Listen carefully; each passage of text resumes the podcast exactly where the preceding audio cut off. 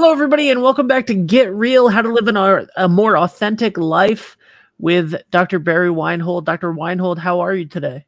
I'm still grateful. awesome. I love it. Very, very good. Uh, what's new? Well, uh, it's summer in Colorado. And the best thing I like about I'm I'm a, a lover of good music. And then people ask me, well, what do you mean by good music? And I say live music. And in the summer, there's a lot of live music here in Colorado Springs, and a lot of and some of it's outdoors. So you can take your lawn chair and go to a parking lot somewhere and listen to some band up on a bandstand playing, uh, or you can go to, uh, as I love to do. There's a, a venue here called Hillside Gardens that is a five acre kind of well landscaped kind of former nursery and they have two stages usually and you can pick which kind of music you want that night. And you just bring your lawn chair and park it down wherever you want to and get a beer and listen to music. So uh, that's what i do a lot in the summer. I'm also a, a, an avid fly fisherman so i'm going to be doing that uh, uh, as much as i can while while uh, it's the weather permits how about you? What do you do in the summer? Uh mostly the same stuff. Work, uh, you know, work changes a little bit. There's a little bit more. Um, there are some summer events. Uh, I do marketing for a beach here. Um, so uh, always down at the beach uh, filming stuff for them and and um well that's not a place good not a bad place to be filming things it's not it's not and uh you know honestly i think that um but this summer but this summer's goal is to uh, carve out more personal time. So, well, good. I hope you can do that. I mean, uh, I know you work hard, and you've you've got a lot of plates spinning with your job and your your business that you're growing very fast. Uh, but uh, I hope I encourage you to take as much time as you can to balance that out with fun things that uh, although i know that work is fun too for you. Work work is fun but but the personal life is getting more fun every day and that's a bit that's a that's a good thing. Yeah yeah so yeah. uh all right so today we are talking about how to tame your demons and uh what does it look like to take responsibility for taming your demons? Well it's it's really uh uh not that difficult. That's what I, mean, I like to hear I mean, it, it, people say, I mean, people are so afraid of these things that they call their demons, or maybe they don't even call them that, but they feel this kind of uneasiness or dysregulation in their body or in their feelings, and they they quickly want to run away from it. And that's the worst thing you could do, because you know uh, it, it's really uh, as I look at it, I try to normalize this whole thing as much as I possibly can, uh, instead of and depathologize it.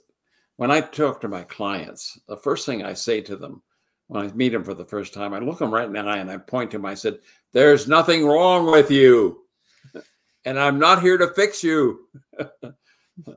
and, and so then we start from there and say, "Okay, well, what are we dealing with here? You have symptoms. You're, you're depressed. You're anxious. You have bad relationships. You know, you name it. What's going on here?" And what I say to them is, you know what you're dealing with? You're just dealing with the natural learning style of human beings. And there's no way to avoid that because everybody has that wired into us.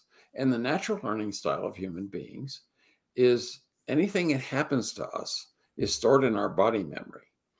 If whatever happened to us in some way didn't get finished or isn't wasn't fully learned or understood, it sticks in our craw. And it it it it kind of comes up in these symptoms. We get anxious or we get depressed or uh, we get angry at people or whatever we do. And we call them our demons. Well they're not. They're simply just unfinished business from the past that we haven't learned how to finish.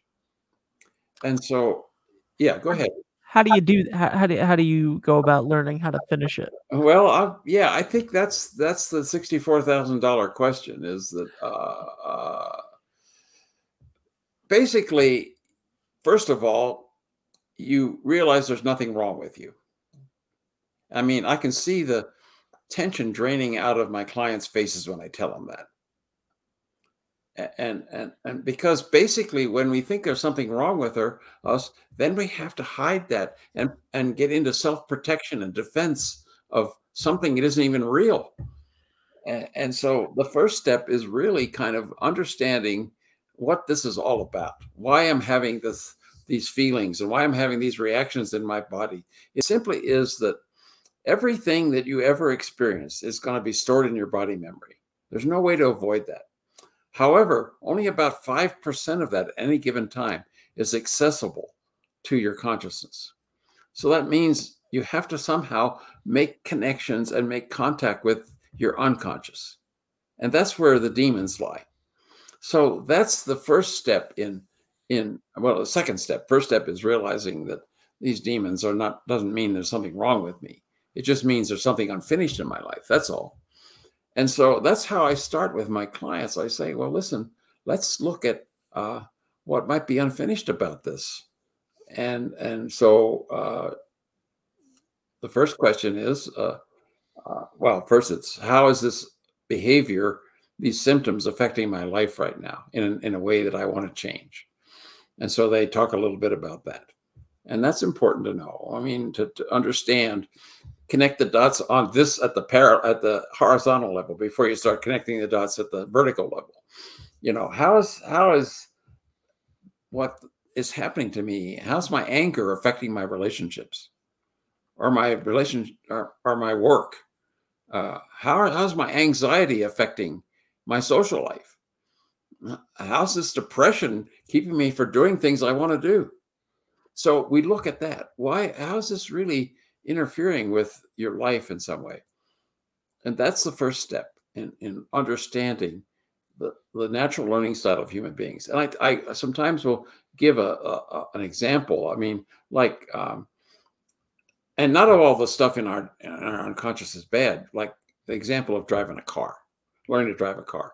When you first learned to drive a car, man, there was all kinds of things to learn and remember and pay attention to. The learning curve was steep at the beginning.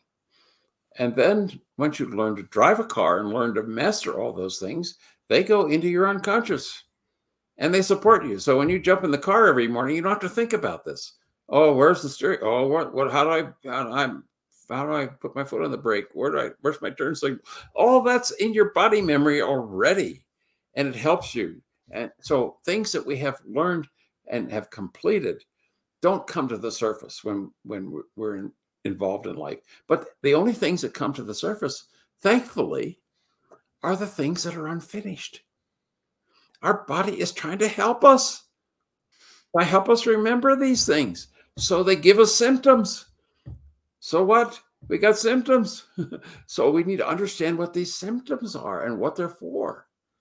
And that's where we make the biggest mistake in our thinking. Because those in last episode, I outlined 10 ways that people avoid looking at these symptoms when they come up, as we call them in that episode, our inner demons. And that takes a lot of energy and time, which to me is wasteful because they never get anywhere. It doesn't solve anything.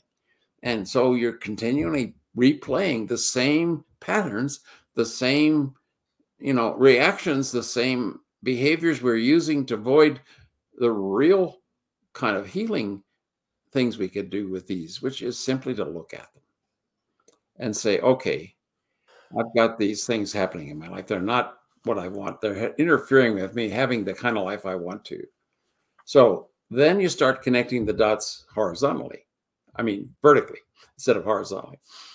And say, where did this probably come from? What happened in my life or didn't happen perhaps that caused something that's left over, that's unfinished, that's unlearned, that keeps coming up and reminding me of it by having these symptoms.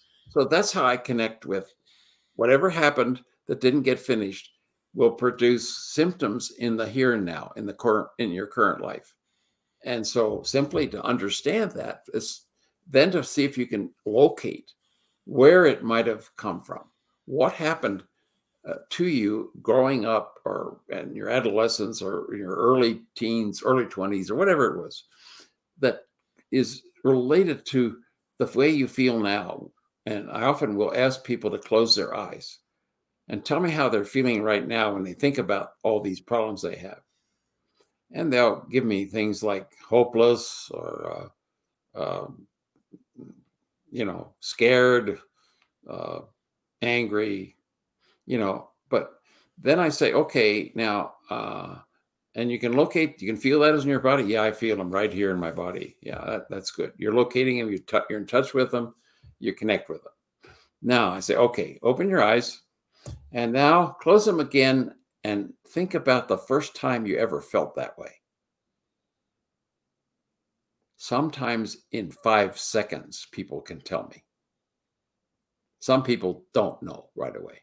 So that means we got to do more what I call personal archaeology with them and help them see where this might have started. So, and then I give them a lot of my self assessment tools that uh, some of which I've shared with uh, this audience uh, on the podcast uh, that help them kind of look at where this might have started uh, in in their life, where what early experiences were unfinished that are now repeating themselves. Because if it's finished, it won't repeat itself. So you know if it's repeating yourself, you know that it's bleeding through from somewhere else. Uh, absolutely, hundred percent. You have to know that. That's that's then the next step is where did it come from? Where did it start? Now, that sometimes takes a while with people, or as it happens with some clients, it happens in five seconds. They know. I mean, their body knows. If they're in touch with their body enough, their body will tell them. And if they're not as in touch with their body, it may take a while. But they usually come up with, uh, they begin to see, they begin to connect the dots vertically and see that the problems they're having right now in taming their demons are caused by where the where the demons started from and I, I'm I'm using the word demons very metaphorically and, and maybe I'm only using it because it's popularized but I don't think they're demons. I think they're simply just unlearned behavior. And and you know if if there's something unlearned in my life I can learn it. It's not it's not I'm not doomed to stay with these things for the rest of my life, but I got to figure out first of all, you can't fix something unless you know how it got broken.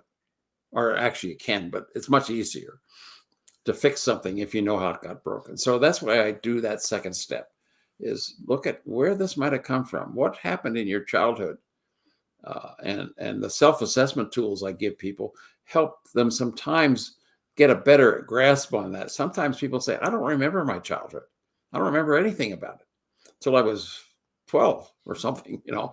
And and so sometimes it means trying to recreate some I have one client now who's going back in his picture album as a as an infant and a young child and looking at the pictures and seeing if he can identify how this little boy felt when he was 3 and 5 and 7 and and so there's ways to help people recover that memory uh, and i've developed those. And so that's the the next part of taming your demons is know where they got started and and know where the unlearned behavior came from and then the next step is to ask yourself what was unfinished about that that didn't get didn't that i didn't learn it you know and and that usually comes in a couple of different ways.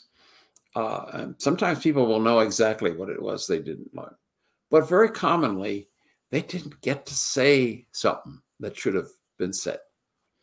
And frequently it's they didn't say how the other person's behavior was impacting them at the moment. They didn't tell their truth. And simply that's what they have to now practice as a, as an adult to do. So once you understand what didn't get finished, then you know what you have to finish now. And and all my clients have homework and they're mostly finishing whatever they have identified was unfinished from early on in their life that is still showing up and interfering with them having the kind of life they want. And once you finish something, it goes parked in that part in our unconscious where the learning to drive part was. it doesn't it doesn't come up anymore. It doesn't it doesn't cause us symptoms. And so, very simply, uh, Ben, that's how I have figured out how to help people tame their demons. Wow. Um, I, there's a lot to there's a lot to unpack there. Um, but I guess is there is there a is there a specific example that you could give? Um, an additional specific example that you could give about maybe how this might look in someone's life? Well, I mean, uh, it, as I said in my first episode with my young man from Nebraska, uh, I mean, it somehow he he somehow put the pieces together in his mind and saw the whole thing came to him very quickly, and within a month he had tamed his demons. And so it can happen very quickly. Sometimes it's gradual and takes a lot longer. I had another client from Germany, a young man, uh, 31, who uh, uh, had extreme social anxiety. And it was really interfering with his life. At work, if he had to be in a team working with other people, he would lose his voice. He could not speak. He literally could not speak. That's how anxious he got. And, and it was affecting his social life. Uh, I mean, a lot of times the guys at work would go out for a beer after work. Well, he never wanted to do that. Yeah. But even when he went, he could not speak. He would sit there, drink his beer, and not say a word. And people would sort of let him, you know, do that. But he he was miserable. And and on weekends, he said, I was more anxious on weekends because at work at least I had a structure. Yep. And and, and now at weekends I have free time. And every time I think about something I want to do, I get anxious. So I don't do anything. I just sit and watch the tube. And so his life was totally uh, uh, disrupted, and and actually he was totally trapped. He didn't have any any way out of it, and so what I did with him is what I was suggesting uh, is I said him asked him to close his eyes and feel what he feels when he's in a social situation. And he said, I feel helpless and hopeless. And I said, Well, those are legitimate feelings to feel in your situation, the way you're the way things are right now. So I, I kind of validated his feelings about that. That I can see why you would feel hopeless and helpless because you can't even speak. And so uh, I asked him again, I said, Well, now close your eyes again and tell me the first time you felt this way. And he closed his eyes. And within five seconds, he said, I was three years old and my parents were fighting, and I couldn't do anything to stop them. I say, There's the cause of your anxiety. There's the unfinished business that's causing your anxiety in the present time. And so we then talked about uh, what was unfinished about that. Well, he he never spoke, so that meant that the missing piece was he had to uh, learn how to speak up in social situations. So we started with his wife, and he learned to speak up more with her. Then he started with his best friend at work, learned to speak up uh, when he was with him. And then uh, he began to, to practice at these gatherings after work when the guys got together for a beer. And he's getting pretty good at this now. and and it's it's generalizing into him thinking about other things that he'd never done before. He learned kite flying. I mean, uh, kite, whatever that is, the the um, where you uh, go in the water on skis and they they take you up. parasailing parasailing. He learned that, uh, and uh, and uh, obviously he had to interact with people to do that. And so he's learning new skills. he's expanding his life. Uh, occasionally he falls back into the old. I'm too anxious to do anything, but it doesn't last. I, I said, okay, if you if you fall into that means you're immobilizing yourself, and you got to think of some way to mobilize at the moment. And so he, he then has to think about something he could just do to mobilize himself in the moment. And then the other thing is he's still listening to the inner demons when he's doing that. And so I say, okay, you've got to have something else to listen to. So we went through a process of developing a set of affirmations, highly positive statements that he could say to himself when he became immobilized. And it works. When he gets in the car sometimes and he gets one of these thoughts about, oh, I'm going to be really anxious today at work. And then he said, oh, that's that old that old program, that old demon talking again. And so he says, uh, uh, I, he has some kind of affirmation that he says about work will go uh, exceedingly well today, and I will be able to uh, do everything I need to do without being anxious. There you go. And and then he goes to work and actualizes it. So it isn't. I mean, uh, this is a guy who lived. Well, he was three when this happened, so 27, 28 years being totally immobilized by uh, this event that happened when he was three years old. And and within i guess i've been working with him about three four months now. Uh, he has made an enormous project progress. And and it's all part of part of learning how to tame your demons and what it is that needs to happen. So then the key is then to be active in some, doing something in the moment in the here and now that was part of what was not done originally. And it's it's finishing the unfinished piece that makes it now uh, a learned behavior and therefore no longer is one that immobilizes you. Love it. Um so that is uh that that's all the questions that i have for today. That's that's really ab- about all the time that we have unless you have something else you'd like to say. No i mean i just want to say that uh my message to all of you is that uh it isn't that hard. And and once you understand the symptoms you're having and what they're what they're where they're coming from, then you can figure out what to do to change those and keep them from interfering with your life. And that's the good news about this. Um, I mean, basically, when Crick and Watson developed or discovered DNA back in 1947, they said the DNA is immutable; it doesn't change for the rest of your life. From the minute you're conceived to the rest of your life, you you are who you are. That just is not true. And the research since then has proved that. The brain itself is highly mutable. It's changeable. And there's also research that says that we change almost all of our body cells every seven years. You know, and so we're constantly evolving, changing organism. And and to think that we're stuck somewhere is just means there's something unlearned that's keeping us stuck. That's all. And you have to figure out what that is and then do something to get it unstuck. Absolutely. Well um if you are looking for more information uh, or any resources that we have talked about in the podcast today or any previous episodes there's some wonderful self quizzes uh, self assessments, um, charts, and graphs that uh, Dr. Weinhold has referenced frequently.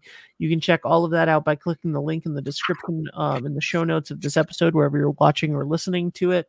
And of course, you can uh, go check out circle.org um, for any more information on Dr. Barry Weinhold. Dr. Weinhold, thank you so much. And I can't wait to see you again next week. Good being with you, Ben. Absolutely.